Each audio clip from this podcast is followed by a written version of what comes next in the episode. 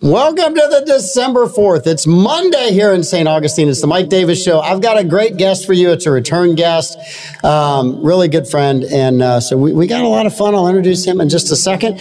Uh, Blake is here with us today. Blake, thanks for fixing all of our technical difficulties and getting us up and running. You're welcome. I think you did a better job than Clay or Amanda possibly could have with the issues that we were facing. No.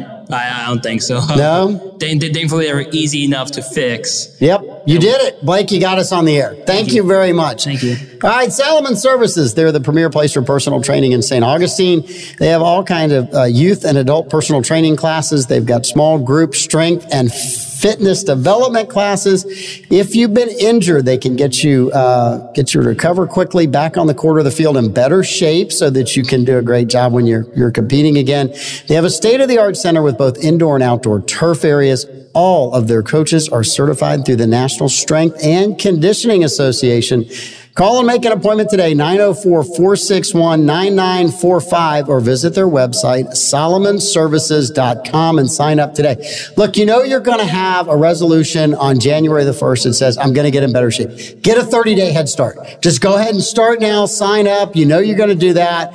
Why wait? Just go ahead and get started now. You can get ahead. Plus, he has this amazing thing called the 12 Days of Christmas, which if you're doing it, it's not so amazing, but it is amazing when you're done with it. So, and Hebert Kresge and Associates, they're a full service local CPA firm with a team of skilled professionals dedicated to providing top level service in the areas of tax compliance, planning for businesses, individuals, estates, and trusts. They do audits, reviews, and other accounting services. They can do a business evaluation. They can do forensic analysis and litigation support. You can reach them at 904 460 0747 or online at hebertkresge.com. My guest tonight is Ruben Franklin. Ruben, welcome back. Ah, thank you, Mike, for having me. And, and we're both wearing uh, football uniforms. Yours is the hopeful uniform, and mine is the hurt one. Mine is the, I, we shouldn't have had that happen to us. So, yeah. Yeah, that was pretty rough. Uh, it was bad. It wasn't, it, it wasn't, uh, it wasn't very good. So, sorry, Blake. I was trying to get up on all the comments. Hey, Bobby.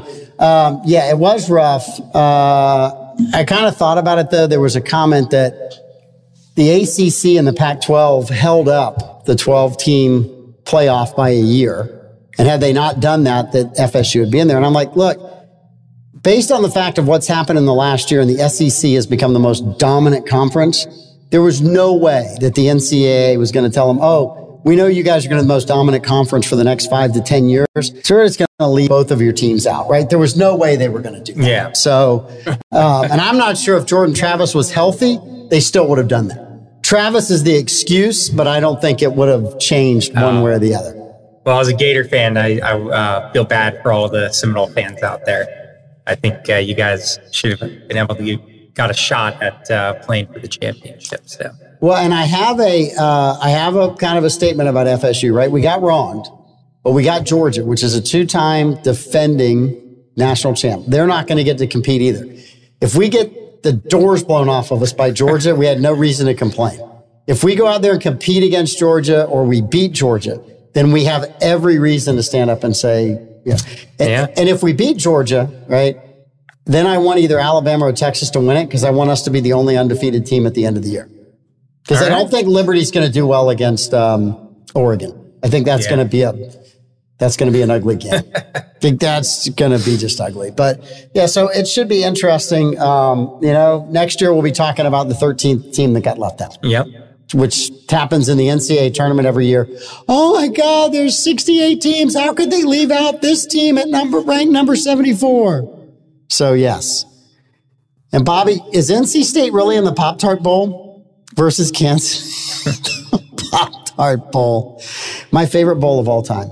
The Poulan Weed Eater Bowl. Yeah. It used to be, I think it was in Shreveport, Louisiana. I'm not kidding. It was like, yeah, one, you have to go to Shreveport, and two, you have to play in the Poulan Weed Eater Bowl, which I thought that was just because you not find another city. So um, you have all kinds of stuff to, to talk to us about. But before you and I talked right before the air, we came on. And one of the big questions before we get into all the stuff you did, you have worked for the city for how long? Uh, I'm going on 14 years this July. So you 14 years you worked under assistant city managers. Yes. Now you are one of those assistant city managers. What's the difference been? And, and what's it been like transitioning? Because for years you reported up to somebody that was there, and now they're reporting, everyone's reporting to you. Yeah, uh, it, it's interesting. Um, accountability, uh, you know, the decision at the end of the day mm-hmm. lies with when you're at the top, it lies with you. The buck stops with you. So, um, uh, whereas before, you know, as a project engineer, uh, you know, I had layers of uh, uh, directors, a manager, director, boss. So, mm-hmm. um, but when it bubble, when everything gets up to the assistant city manager, city manager level, you know, those decisions are final and you're accountable for them. And um, that's a big deal. I think accountability is important. Um, and uh, you end up with the uh, decisions that have to be resolved if there's a conflict that's not working out through the normal processes mm-hmm. of the city. So um, a lot of times they're not easy, but that's why um, you know you're in the position. So, so do you have more sympathy? You feel like because you obviously took decisions up to a, a director level before, right? Or they said, and they're like, "No, Ruben, we're doing it this way," and you're like, "I don't think we should do it, Ruben. We're doing it this way." And you went out and you carried out the mission, right? You, you had to do that. And now, when you send somebody out of your office and you know they're, you're like, "Hey, I sympathize with you, but you still got to do it my way." Yeah, and I, funny enough, you know, and that's I think what's important of being there for so many years mm-hmm. is I've been in those situations. So a lot of times when we're talking through those issues, I say, look, I've been there. I've done, you know, A, B, and C. And uh, so we have those conversations. Um, but I've also been lucky and fortunate. I've had uh, great uh, bosses along mm-hmm. the way. Uh, John Regan's the city manager, and then Tim Burchfield as assistant city manager. Yep. Both were real good to me and um, taught me a lot of uh, great things about how to manage the city. So, yeah, the, those guys both were, were really good. Two different styles right? To and and uh, I was talking to somebody one time that wanted something out of the city, and they're like, "Well, I, am just gonna gonna bulldoze over Tim Burchfield," and I'm like. I'd advise you not to do that. I'd advise you not to try to do that. I'd advise you not to do that. Uh, you just need to go in there and figure out what the city wants and be nice. Because if you try to, to play, I'm from a big city and you're not, you're going to find out that that's not going to work here. So Tim was the last one you wanted to try that with. He looked at me. I think he tried it anyway. It didn't work. I told yeah. him, "Don't do it." we we didn't end up working for the for the for the prospective client, but I was like, "No, that's not the. You don't want to do that. I advise you not to do that." So, um, you've got you brought a presentation. You want to start there and kind of work through, or do you just want to talk about some of the um, the highlights of mobility issues that are that are going on. Where do you want to go first? You uh, got yeah, so much. On. We got about twelve things here. So which one you uh, want to Let's talk about the big uh, issue in front of me this week in the city. Uh, that's the uh, new fire station mm-hmm. and the proposed roundabout. Uh, we have a meeting with the state Friday morning at 9 a.m. The Acquisition Restoration Council, the ARC for mm-hmm. short, and we're going to be asking them to consider de-designating the piece of land right across from the amphitheater mm-hmm. uh, from conservation. So uh, we can enter a lease agreement to build a new fire station there. Uh, the fire station's needed. Uh, we've outgrown the existing, if anybody knows where the alligator farm is and the curve where you're entering the city and the city sign is, that's our small island fire station was mm-hmm. built in the 1950s by firefighters. Uh, I think it was outdated when I was a kid in the 80s. Yeah. I mean, it's, it's been there for forever. It's tiny. I don't know how you guys function out of it right now. Yes. Uh, and uh, so we take that very seriously. So it's an important topic for us. We need a new fire station on the island. Mm-hmm. Um, we want to build a modern one that can service the needs of the community. Uh, and so uh, we have found a site, uh, but it's owned by the state. It's current and part of the state park. So the contentious point there is, is uh, getting rid of conservation land in order to build a fire station. It's not an easy decision. Uh, we didn't come to the decision that hey, we want to move forward with this easily. Mm-hmm. Um, but that's kind of what uh, this presentation I put together. We've held public meetings um, on it, and um, the, the sites are pretty close to each other. That's important. Yep. Uh, response time. Why is the site important to be close to the existing site? Well, our response times uh, the quicker that uh, the fire department can get to you, uh, you know, saves lives. So uh, that's an important aspect of it. Uh, some folks will say, "Why didn't you go to State Road 312?" That's too far out of uh, mm-hmm. the response time. The other great benefit, if you want to go to the next slide, mm-hmm. is this is a, a photo of the floodplain, and both sites are out of the floodplain, which is a big deal being on the island. Mm-hmm. Um, so that was another important factor. Um, but we were really trying to uh, find a site to build a modern fire station. Uh, and then the other flip side of this is, and this is how I came into the picture uh, when I was mobility manager, was uh, there's been a long-standing uh, the community uh, lighthouse neighborhood and surrounding neighborhoods have been asking for improvements to the Red Cox Road, Old Quarry, Mm-hmm. Anastasia Boulevard intersection. It's on a curve. Uh, so we've been going back and forth with FDOT. And finally, um, we sat down with FDOT uh, a few years ago now and we said, look, everything's on the table. And they said, well, uh, could we use the fire station site? Well, we were looking for a new fire station site anyway. Mm-hmm. So we said, yeah, if we can find a new fire station site, then uh, use that property and come up with some solutions for the intersection. And so we finally got to a roundabout that the state proposed to the city, uh, which you're looking at uh, now. And um, the roundabout does a couple of things that I like. Uh, pedestrian And this is the second version of the roundabout. Yes, so we had a big during COVID. We did a big um, Mm-hmm. complete street study, and we we daylighted a couple of different versions of this roundabout, and um, one was like a figure eight. Um, Yeah, I didn't like that one. none of them got landed very well, um, and so after that feedback, this is what um, the state came back with. Um, and they actually had a double roundabout proposed, Mm-hmm. um, but we scaled it back to just a single roundabout because this is really meeting the needs. Um, it's making that intersection safer. The thing I really like myself is the pedestrian crossings in all directions here. Mm-hmm. I'm a runner and I used to run with my kids and I'd go down Old Quarry Yep. and I would pray that my wife wasn't coming around the corner as she saw me froggering, froggering across the uh, intersection, uh, you know, pushing the kids. So Well, eh, um, You push the kids across there? I did, yes, have. I, I I don't think I ever pushed the kids. I used to, I've ridden my bike across there because I, I live on Park Terrace, so I, I access through Old Quarry all the time. But on busy days, I ride through the South Anastasia streets to get to the light at, at, at Matanzas. Yeah. If I'm going into town. Oh, yeah, Right. Because it's just, there's no way that I'm going to yeah, try to make a Matanzas left is a turn. smart way to access and cross to connect the neighborhoods. And that's another thing this does. It connects two residential neighborhoods. It connects Mm-hmm. popular tourism, um, you know, the lighthouse and the alligator farm, the boat ramp. There's a lot of activity. There's RV hunt uh, with school buses going in and out. Uh, so the other thing is that uh, roundabouts are known to um, have less deadly accidents. Uh, Yeah. More side if there is an accident, it's a side swipe. Um, and so those are all the benefits of this. And it's also uh, what we can work with the state, the DOT to do. You know, Yep. it's not a city decision. We're not making a decision in a vacuum. We have to work with other agencies when they're state roads.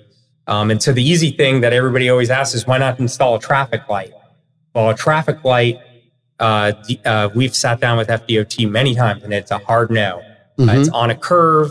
Uh, they don't like that the intersection uh, doesn't match up to 90 degree angles. Mhm. Uh, and so, from a traffic engineering standpoint, that's a, that's a hard no. They're not going to put a traffic light up there. Well, and I'll tell you, as someone who who lives there, right? So coming back into my neighborhood, right? If I'm heading north on on A1A and I, I go to make a left hand turn at Old Quarry, you have cars that are trying to come out, and I mean cars and boats, and trucks pulling boats and cars pulling boats out of the, the lighthouse boat ramp that are trying to turn left and go south. You've got cars that are trying to turn on Old Quarry, and then you have cars that are coming south on, on A1A that are trying to turn left to go into the lighthouse uh, park area and the museum and all of those. And you have the alligator farm traffic. There's just a lot of traffic there. Um, I think I sat for two minutes on Saturday waiting for, for one, traffic to go by, and two, for one of the buses that delivers people to the lighthouse museum Yeah. to turn so that I could see again. Right? I Yeah. mean, you ju- it, there's just a lot going on in that intersection. Um, it, it- it's at times it's not bad, but during the middle of a day in a heavy tourist season, it, it's a rough intersection. So I like this uh, this design a whole lot better because I felt like the first one that came out that was published was going to be really hard for if you lived in our neighborhood to get in and out of the neighborhood. It was going to make the end of Old Quarry really difficult to get in and out of. Yeah, and that was during, I think we had like over 5,000 respondents Mm-hmm. to that because it was during COVID. Everybody was at home. And we did an online survey, and we got a lot of feedback Yeah. uh, from that. So uh, this is contingent upon us finding a new um, fire station loca- location for our new fire station. Um, and uh, so hopefully this Friday we'll have a decision one way or the other uh, from the state. And you've gotten some pushback from the neighbors, Yes. um, which has been surprising to me. But what's kind of been their reaction and their biggest complaint about the fire station? Oh, the, the loss of privacy and conservation land. Um, you know, I'm empathetic. Uh, I try to put myself in people's shoes when uh, we're making decisions like this. And uh, for me, the overall greater community good is is why we're still pursuing this. But from their perspective, it's just intrusion into their neighborhood. Um, And uh, you know, they live also across from the amphitheater, so there's our, a lot of activity that's going on um, that uh, they have to deal with as the amp and the city in general becomes more and more popular. Well, it's uh, I'm not across from it, but I get the noise from it. I get the traffic Yeah. from it. There's you know, um, And noise, concern no- about the fire station being noisy as yeah, well. and, and I don't. I, I talked to several of the residents. I'm friends with some of the residents in there. I said, look, I I where I live now, when they fire up the fire, I hear it. Right. Yeah. I'm going to hear it when it's at the other location. I said, I'm sure you guys hear it now, right? Yeah, it's going to be a little bit louder when they leave out of that neighborhood. But the other thing is you're right next to the fire station. If something happens, you're that much closer to getting served. Well, we're not in the county. I'm like, I will guarantee you if there's a fire a block away, those guys are jumping in there and they're going to go. I said, you, I always get this from people. Well, the, the city won't respond in the county and the county won't respond in the city. I said, I, I really honestly think that both the fire department and the police Yes. department at the county and the city and the beach are all of the mindset of we're here for public safety. Yes. And if something happens right outside of our, they have interlocal agreements and they just go help. yes. Yeah. If, if a house catches fire, we're not going to be sitting there in that fire station Yeah.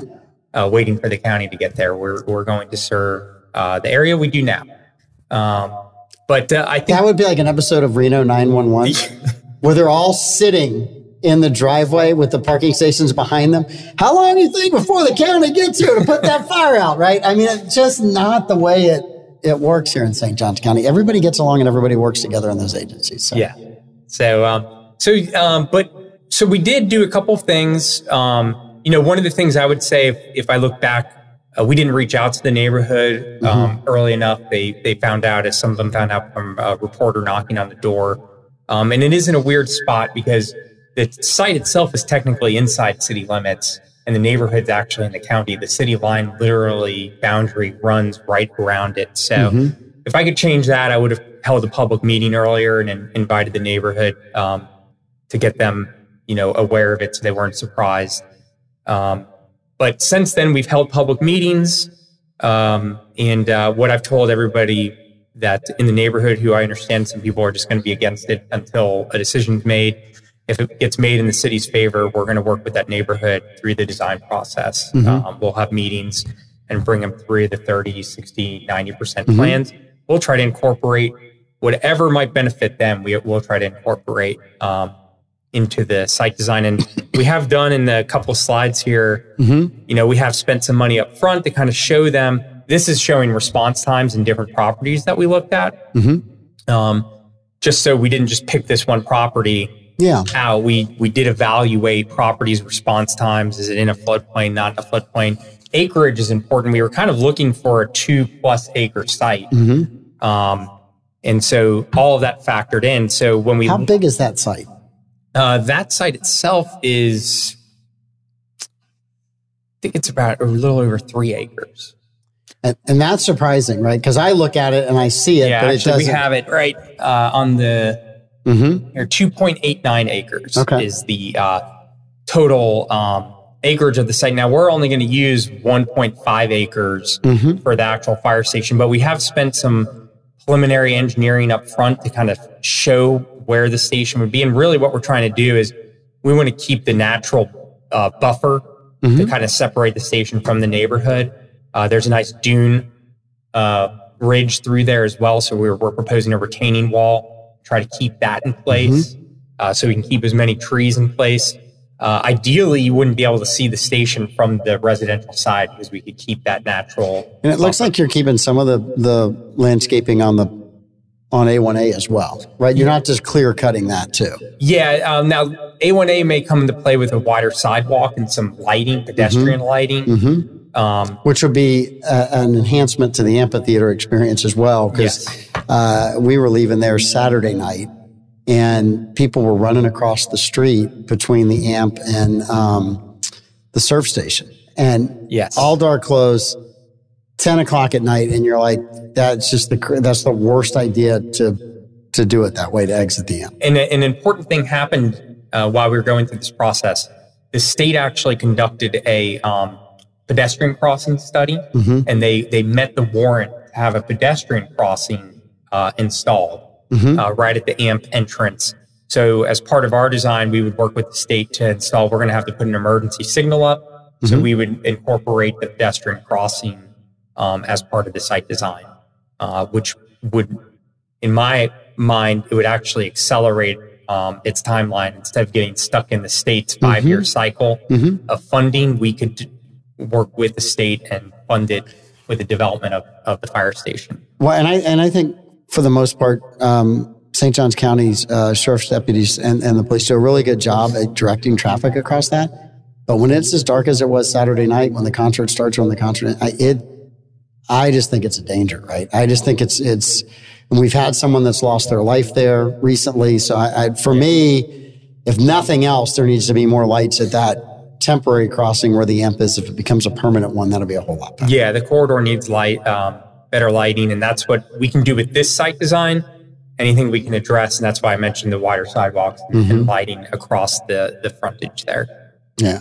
So, and I think that's a that's a really really good idea. So this is just well, why did you pick this site? Well, um, we once we evaluated the site, we pulled the state parks management plan, and they had it identified as surplus because it's not contiguous to the state park. Um, and so this is language verbatim from the state park's own approved management plan, and um, where it basically says that it, it, it can be used for surplus. Um, so that's the whole reason we reached out to the state to ask for, uh, you know, can we acquire the property? Yeah. Um, if it had not been identified in the plan, we we wouldn't have moved forward with it. And Blake, we're on we were on slide eight. If you want to pull that one up.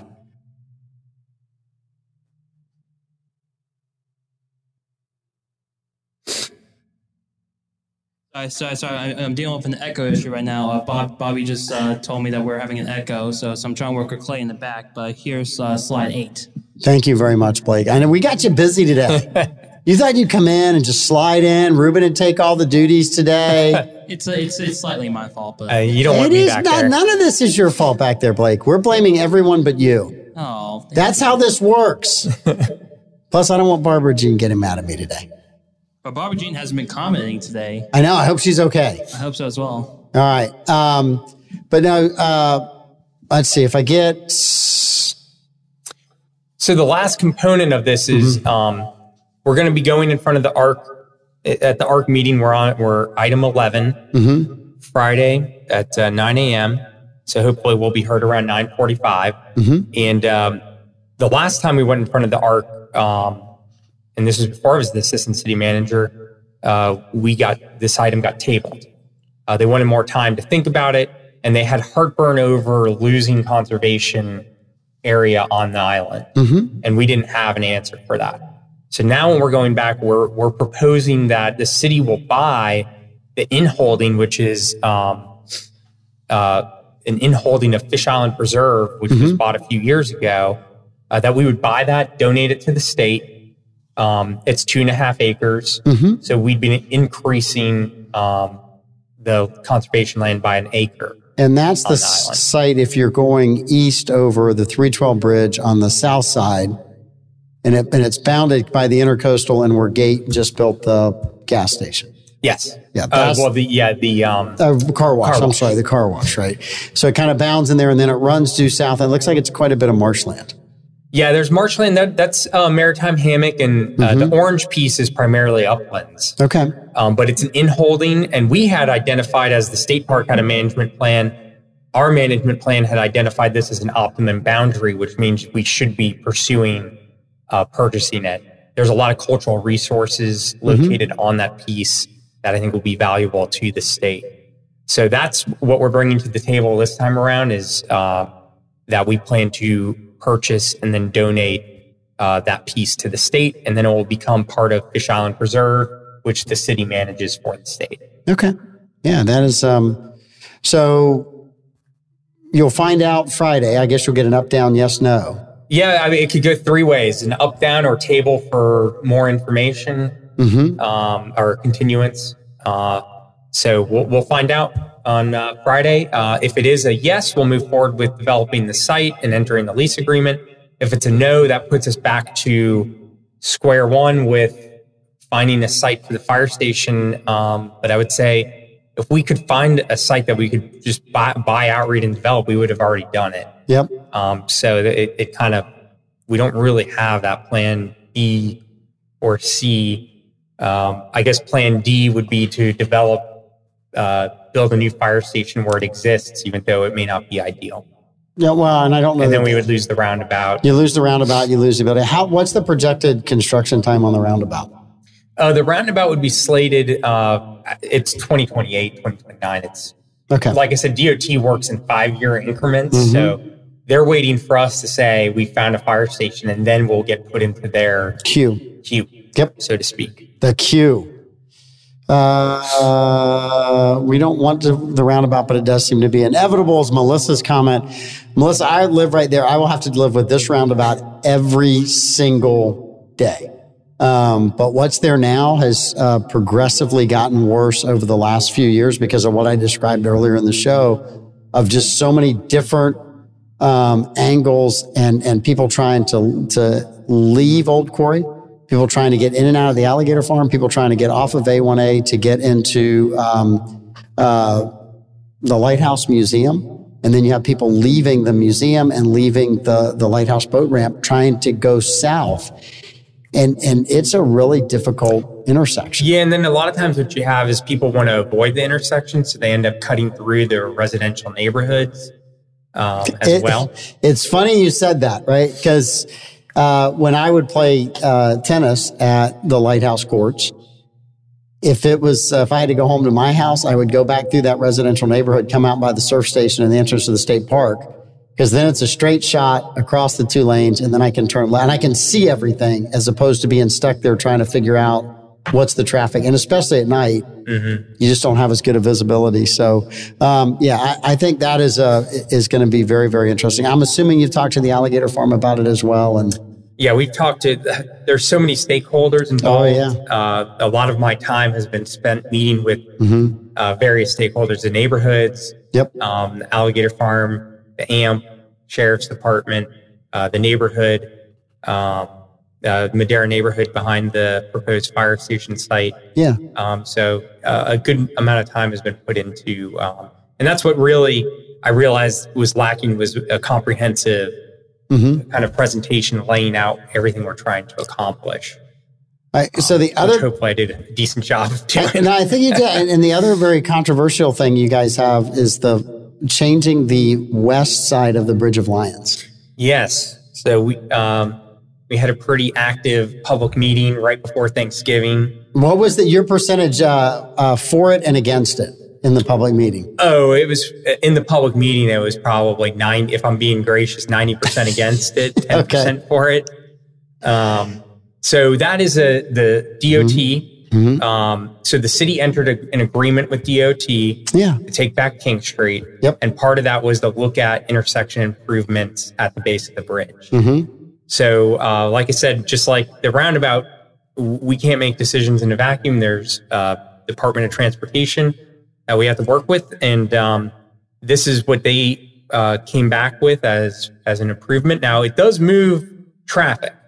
Um, it looks a little, uh, you know, complicated when you look at it. It's similar to May Street, and I think a lot of people um, just don't like the overly complicated way that it, it kind of elongates traffic as as you move through the intersection. There's also the historic preservation aspect of it. Uh-huh. Um, you know, it modifies the park, but the big thing, whether you're weighing it uh, that you want it or not, it's to me, it's the queues that build up, it cuts queues in all directions almost in half. Um, So, what other thing that would have cut the queues in half, right? Well, we is a four lane bridge. a four lane bridge. All of you that lived in town, all of you historic preservationists that didn't want us on the island to have a four lane bridge, this is your problem. You caused this. All we needed was one more lane. The number of times that I come west off the island and look at the minimal amount of stacking that's at the light at, at uh, Cathedral and um, uh, Avenida Menendez, right? If there was a lane to bypass that, the majority of that traffic could go north and get out of there. And you people didn't want us to have that. so if you're one of those ones who didn't want a four lane bridge, I don't think you should have any comment in this discussion. Your past judgment is not good. So we're in the throes of of figuring out what to do, um, Yeah. whether to move forward or not move forward. So that's going to be discussion in the new year. Mm-hmm. Um, because really, the FDOT is looking for the city to say yay or nay Mm-hmm. to move forward with it, and um, so we'll be working on that in the new year. We're not going to do anything now this close to um, the holidays, but um, yeah, we got quite a good attendance uh, online, and uh, there was a lot of robust public comment uh, on the topic. And um, I can see it both ways. I cross the bridge every day, Mhm. um, you know, to and from work uh, multiple times. And uh, if we don't move forward with these improvements, then it just it, it, it stays the status quo, and and uh, Well, there's the- worse places to be stuck in traffic than on the Bridge of So, Lions. so I'll give you a, a, a local who goes in the morning coming to work. It's really not that hard. You maybe get caught because I'm, I'm usually over the bridge by seven seven thirty, right? Um, and a couple mornings I've got meetings on the other side, so I, I use three twelve. So I kind of get a flavor of both and what the traffic is like. Um, going home at night though, um, and Nights of Lights completely skews all this up. But more and more I've noticed because of the crosswalks when I was a kid, you would make the the turn off of Castillo and you you'd go down um, Avenida Menendez, right? You, you'd head along the bayfront, and it was pretty much smooth sailing till you got to the bridge, and then the bridge might be, or might not be your holdup, right? Now you almost always have to stop at at least one of the crosswalks uh, during the summer, if not multiple ones during this time of year at uh, the Milltop, right? Um, then there's a crosswalk at the, the River and Fort, which has become a very popular restaurant. They've done a phenomenal job, but that's only increased the traffic uh, going across that uh, that crosswalk, and then the other two along the bayfront. Yeah. And to me, it's like when you get past the second one, sometimes you're like, oh, I'm free. it's not the bridge. It's all of this. And so it's, it, it's just an evolving, changing traffic pattern that we didn't have 20 years ago. Those Well- crosswalks have really slowed things down. Well, but mobility is all different modes. I, I get of, it. Uh, traffic. So walkers walkers need to cross the road as well. Pedestrians need to cross the road. And, and I But think it's a 30 mu- years. We're going on 30. This is the 30th year of Nights of Lights. Yes. Um, and I remember, I mean, the town used to close up at 5 p.m., 6 p.m. Uh, Yes. and uh, we're just, we're a product of our own, or victim of our own We're, we're, we're, a victim, I- we're a victim of our own success, right? The downtown used to be more of a, a livable area. Um, uh, Barry Fox will tell you how many more bars are down there now than used to be down there. Um, it's much more of a tourist destination with things to do at night. Um, it was not that when I was a kid um, growing up here. Um, we would joke, man, that, that you, we rode our bikes all through the downtown at night uh, during the summers you were hardly ever worried about anybody hitting you because there was no one down there, right? It, ju- it just wasn't. It just wasn't the case. So you had, uh, if you take the long view at it, in the in the 40s, 50s, 60s, and even the early 70s, there's a lot of commerce and a lot of retail shops for locals down on St. George Street. Those businesses went out of business because they couldn't make it down there because locals quit going down there. They were going to Jacksonville to shop, or they were going out to the mall that got built. big Um, box stores. they, they were going to those locations. They didn't want to deal with what was the traffic back then downtown. and so uh, when other businesses and retailers moved in to take advantage of the tourism, it just continued to grow that. I, I hats off to all of these locals that have uh, different venues that are here. I- You know, the Alligator Farm is a is a, a, a vastly improved experience, right? The Fountain of Youth over when I was a kid, and they were good experiences back then. But you look at what the offerings are now, and, and it's every one of those venues, the Lighthouse, all of them they really have stepped up their game, which just keeps attracting more people, which is great. Yeah. It just keeps attracting more people. Yeah, and like I said, you, Nights of Lights being 30 years old, I don't know if anybody, when they created this, thought that it was going to be as successful as it is. Uh, I'll tell you what I said. I said, this isn't going to be an abject failure. Why in the world would people come to look at lights on a building? No one wants to come look at lights on a building. I have apologized every year for being wrong because it is a huge success. Um, a whole bunch of other things. We do have five questions, which I want to get to today.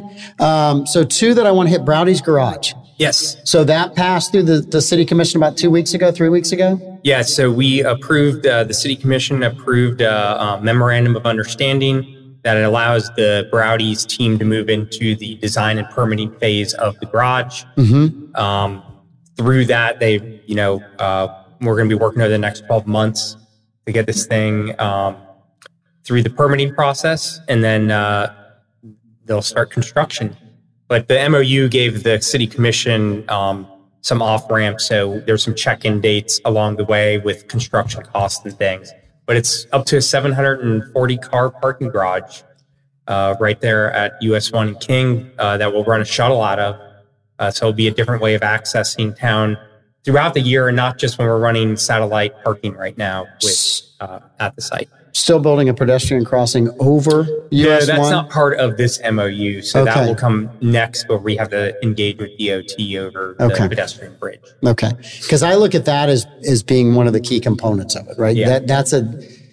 I don't want to say it's a it's a dangerous intersection because we don't have that much. You have some vehicular, you have some uh, pedestrian and some bicycles on it now on a regular basis, but you're going to really increase that. Yeah, anytime you have 40,000 cars, uh, it just Mm-hmm. doesn't make it uh, uh, safe or comfortable for pedestrians crossing the road. I, I and, and I have no interest in, in, in building or anything. I have worked for, for Barry Browdy. I think he's a wonderful person. I think it's a, a, a great idea of somebody who's been in the community and family, been here for a while that, that helps uh, his development over there, but it helps the city as well. And if you lose that, we can't go back and get it. Yeah. Right?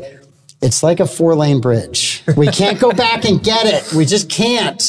So I, I think that it- it's one of those rare opportunities that you, you get to do a whole lot of right things coming out of it at the same time. So I, I know that it's not a normal uh, negotiation for the city, um, but I applaud the city for, for having done that. Yeah, it's a big deal, um, and it's going to add uh, much needed inventory to Mm-hmm. parking, and it's part of the mobility plan. So we adopted a plan, and we're moving forward with implementing the different pieces of it. So Hey, all right, uh, real quick. Hold on. Let me turn myself up a bit. Mm-hmm. There we go. All right, good. All right, uh, Ruben. Uh, so I have a question about next year's Nine Lights because next year, uh, King, the King Street Bridge will be closed. So what's going to be the city's response to a increased traffic flow on on Malaga and and, other, and, and the next streets like after King Street, like going to downtown? Ooh, you, good question, um, and I think that was on our list of things. It is on the about. list. Blake has a vested interest because he is in that traffic. They- His house currently is downtown. So tentatively starting uh, this summer, summer 2024, Mm-hmm. uh, they're going to be reconstructing. DOT will be reconstructing the bridge across uh, the San Sebastian River on King Street. So the small bridge, when you turn off of US One, they have to rebuild that. It's old. It needs to be rebuilt. Uh, the only way they can do that is to close down the bridge. Uh, so there's no traffic, temporary traffic, where they can allow it on the bridge while they're rebuilding it. Um, two reasons. One, uh, we want them to build it as quickly as possible. Uh, and then the other one is they just don't have room there. Uh, so what they're going to do is they're going to divert traffic down Malaga Street. So they're going to actually turn Malaga and US 1 into a signalized intersection. Um, and so then traffic, if you're going to make a right, if you were heading north and make a right uh, on King Street, uh, you'll just go to Malaga Street and make a right. Um, there's concerns from the neighborhood about increased cut through traffic. Um, and uh, it's not going to be the best, but we'll still run shuttles from the Browdy site. Uh, we'll just take it US 1 and drop off at the Vic uh, like we do now. Um, but, you know, at the end of the day, the bridge has to be rebuilt. So uh, I don't see an easy way around around it. I have a vested interest in that one. Uh, we start uh, the west side of the college renovation on Ponce Hall the same time they start the bridge. So all of our deliveries and all of our trucks have to come in and out of Malaga rather than up and down King Street. And that is not going to be, I mean, Yeah. we've talked about that and, and our timeline is about 18 months, 15 to 18 months. And I think the bridge is about 12 to 15 months. Yeah. So, uh, yeah, it's not going to be, I, it- it's just going to be very difficult to get in and out of the city. And I think it'll put more pressure on Castillo. I think you'll see more people going in and out that way or going all the way down San Marco. Yes. I mean, the locals will figure it out. It's just when we have heavy tourist weekends, it's going to be really, really interesting. Yes. Yeah, I think the, the peak season is going to be pretty rough. Um, day to day, your morning, I don't think it's going to be that bad to Mm-hmm. use Malaga Street. Um, like I said, for the residents that live in Flagler Model Land, their their concerns are with cut through traffic, so we'll monitor that. Um, but again, it's a small old city, and construction, as you know, construction is uh, difficult. Yeah. and Well, you, you, you have to overcome uh, the layout of the city. You have to overcome some things to be able to get things done. And yeah, it's, it's not it's not easy to do a project of that size and scope, right? Another one kind of on the, the heels of that is you guys still have got to do uh, work to upgrade and renovate King Street. That's right. Which was on a DOT plan to have been done about five or six years ago, but was postponed. You guys now own that stretch of King Street, the city. I say you guys, the city, we now own that. So what's the timeline on when that would start and finish? Oh, um, well, by the agreement, it has to be done by 2033. Okay. So we're trying to stack. We're looking at all the construction projects coming online Mm-hmm. and when when we'll slot it in. But we're in no rush uh, with King Street. Uh, this upcoming year, we're going to hold public workshops going through the conceptual renderings and design of it. Uh, really, we're going to bring it back to a bricked street around the plaza with pedestrian Mm-hmm. lighting, um, on-street dining, keep parking. We're not closing Cathedral Place. That's a rumor that, for some reason, I cannot.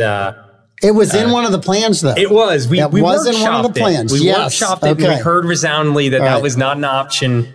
Uh, so closing cathedral is not part of it. Yes. Uh, it's not even a concept that you're going to see uh, in the new year. And I'm happy to come back on the show and go through those concepts. I, I would love to, when you guys kind of get that vetted, we'd love to have you back on. Um, I want to give you guys kudos uh, for one other thing. Um, I, I I sit on the planning and zoning board. There was a development that was going to go in at the south end of Florida Avenue um, on, on, on West King Street or the West King area uh, between uh, the Intercoastal and Masters Drive. And it was a pretty controversial one for the neighbors. Uh, the developer had the right zoning, um, kind of came up with a plan that was was not the most extreme that he could have built. Um, I remember at our one of our planning and zoning meetings, it was suggested early on, "Hey, why don't you talk to the city and see about making this into a park?" And lo and behold, after all the zoning approvals were done, it's now a park. Yeah. How did that happen? Uh, the developer had a change of heart Mm-hmm. and uh, finally reached out to uh, the city, city Yep. manager David Birchim, and Mm-hmm. um, was willing. The, the big deal for us is when we're buying uh, as a government, we want to buy it at appraised Mm-hmm. value. Um, and so that was the sticking point, and he had to change of heart and decided that he would uh, sell it at appraised value, and and that was the, made all the difference in the world. I thought of all the ideas, that was the best one for that parcel because it kept it for a neighborhood that really, I mean, there's Joe, there's Joe Pomar at the south end of Masters Drive. So they do have access to that. But to kind of have a passive park on that piece of property right along the waterfront, I mean, that, I, I just thought that was a home run for a whole bunch of reasons. Yeah, it's a pretty piece of property. Actually, I just got done walking through it uh, late last week Mm-hmm. um, because we're going to develop a management plan for it. Um, you know, there's a lot of invasive species on the on the property, so we want to get the invasive species under control. You Uh, found Yankees there? No. just kidding. I'm just kidding, everyone. Don't take that seriously. And uh, yeah, so we'll we'll uh, have a nice management plan, and then we'll Yeah. Mm-hmm. see what recreational things we could incorporate into it, whether a trail or, or not. So that that's Yeah. Mm-hmm. upcoming too in the new year. So yeah, we got a lot of stuff uh, cooking. Um, we'll also be working on the the new drop-in center, the piece of property Yes. we got a um, did a land swap for on off of South Dixie Highway and uh, 207. 207. Mm-hmm. Uh, so uh, we're working on getting that site secured and cleaned up right now. Um, and so in the new year, uh, we plan to get Dining with Dignity relocated out there, um, see how that goes, uh, and then start to work on a um, day drop-in center.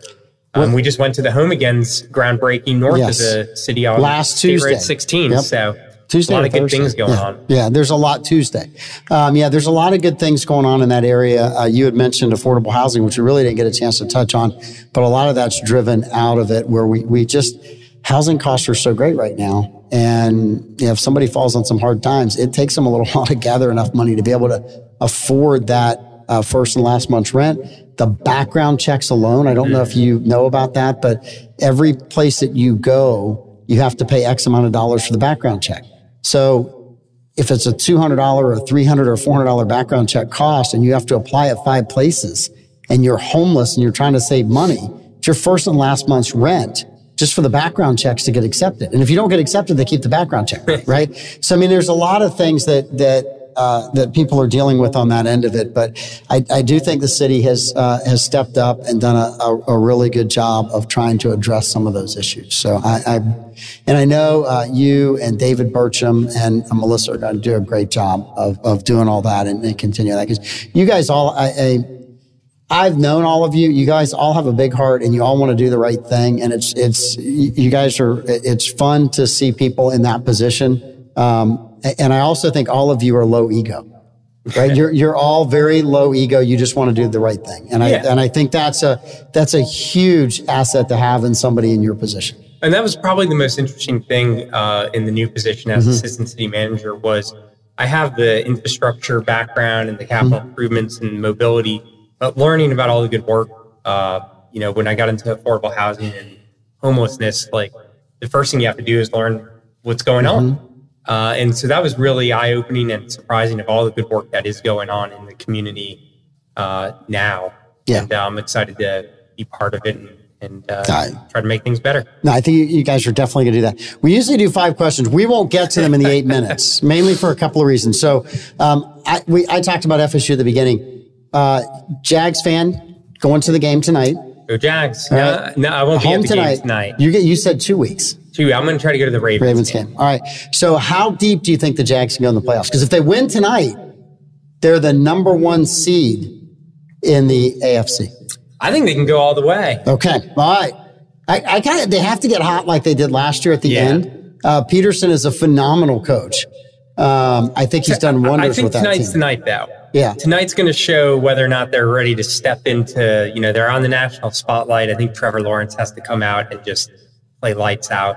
Mm-hmm. And um, I think tonight is, you know, oh, you know, I get nervous because people are like, oh, you should be able to beat the Bengals, but we're the Jaguars and that doesn't happen easily. Well, there was a time when we, uh, six years in, when you, when you said, Hey, we should win that game. And we did. Yeah. And then we went through a long time where we didn't win games that we should have. And then we went through games where we never had a chance to win the games, Yeah. right? And so it's, you're still get, we're still getting over those emotional scars as Jaguar fans, right? Yeah. We're still getting there.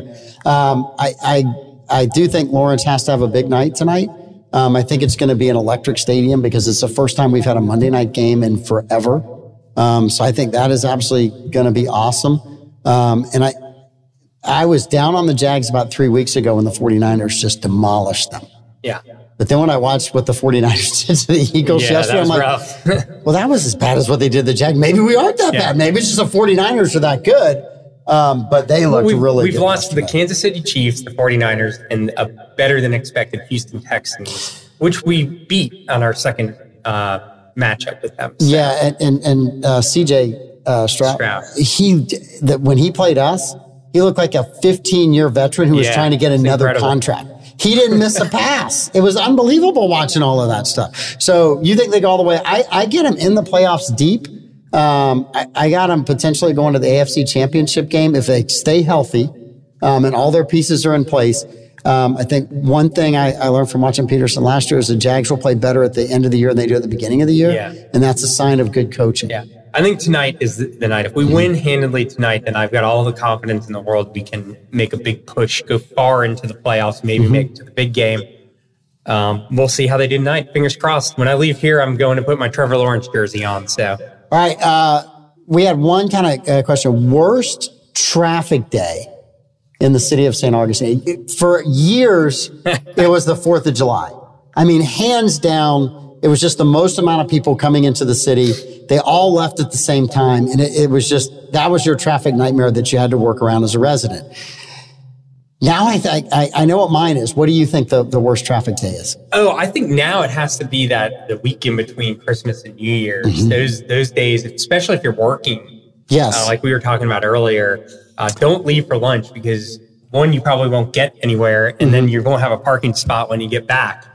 And, and Blake, when what is the worst traffic day for you? You live downtown, so what's the worst kind of time frame traffic wise? Is it the Fourth of July? Is it that that hell week between Christmas and New Year's? It's every day of the year. Mr. Positive, it's every day of the year. so for for me, uh, the the week between Christmas and New Year's is kind of that Dr. Jekyll, Mr. Hyde.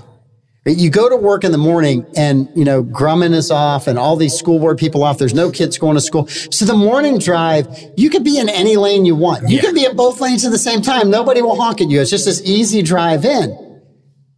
And then you go to go to lunch and it gets a little worse. You're like, where did all these people come from? And then you go to get home and you think, I'm never going to make it home. I should have just slept at the office tonight, right? it's, it's, it's that bad getting around because it does completely lock up. And my biggest fear, I don't know what the plan is on US one, is that all of a sudden the DOT workers are going to go, let's close Castillo. The left turn Yeah. off of US one going south on a Castillo. Let's close that the hell week. Let's Yeah. make sure that we're doing our, our, I mean, I don't know when Well, they do have plans to widen to extend that left turn lane. Yeah. So hopefully they're not doing that in uh, December. If they do that in December or January, we are all screwed. it is it is going to be the worst. And I was driving with someone today as we hit that kind of area, and I was a passenger in the car, and they said, "Oh, this is this is heck. This is Hades." I said, "No, no, no, no. This is purgatory. When they tear that bridge down." Then that will be this. It will be much, much different at that point in time. So, um, anything else that we that we didn't touch on that you want to talk about? No, it town's beautiful right now. Um, uh, just you know, my family and I, we had a great time this downtown at the Christmas parade the weekend and walking around. It's just a beautiful time of year. Um, I like to get down there during the week and, and experience the lights when it's not so crowded. But uh, I heard there's But I- one I building that has a lighting problem. Blake, have you heard about this one building that has the wrong color lights on it? Okay, come on. when my dad's on vacation, you seriously brought that up. Oh, hey, by the way, hey, hey, uh, what color lights are, are, are is, is, in your, is, is in your guys' Christmas tree? In the middle. oh, I think they're They're, they're all off, man. They're all turned off. No, no, 'Cause- no. I mean, I mean the Christmas tree that, that's in the middle of the plaza. What color is it? What colors are there? oh, you know, they're red, blue, yellow. yeah, but I thought everything was Doesn't supposed to violate be. I thought it? was supposed to be white. I thought the buildings On were supposed to be white. Sure. Do we have to pass a code for that now because people do their own thing? There'll be chaos, Blake. Chaos everywhere. Dogs and cats living together. Van Halen breaking up. Chaos everywhere. Y'all's a bunch of Grinches, though. I just I heard about that today from a story. I said I'm gonna have to I'm gonna have to push Blake's buttons on that because I know you would. Uh, Ruben, come back and see us uh, when you guys get some stuff um, out on the Bridge lines, and please come back and let's talk about the King Street Bridge maybe a month or two before that all gets in. Yeah, so we happy can kind to. of talk through the that. out, Yeah, because it, it's it really is going to dramatically change getting in and out of the city. And to me, it's going to go. It's going to harken back to the days of um, when there was just one left turn lane out of the city on US one. As a kid, I'm, I'm beginning to have emotional breakdown over that. I'm going to have to go see my traffic therapist when this is over. All right, Ruben, thank you so much. Thank you for having me. Really appreciate coming. Blake, thanks for fixing all of our problems and putting up with me picking on you today. You're welcome. Are you back tomorrow? No, uh, Clay is. I'll be back Wednesday and Thursday. All right. I will see you Wednesday and Thursday. Uh, I've installed the uh, no cheating camera in the studio. Good luck finding it between now and Thursday. Sure. Thank you. All right. This is the Mike Davis Show. Ruben was here with us. Had great show. We'll be back tomorrow. Tune in to uh, the morning show with all the guys minus Troy. So that should be kind of fun. All right. We'll see you guys later.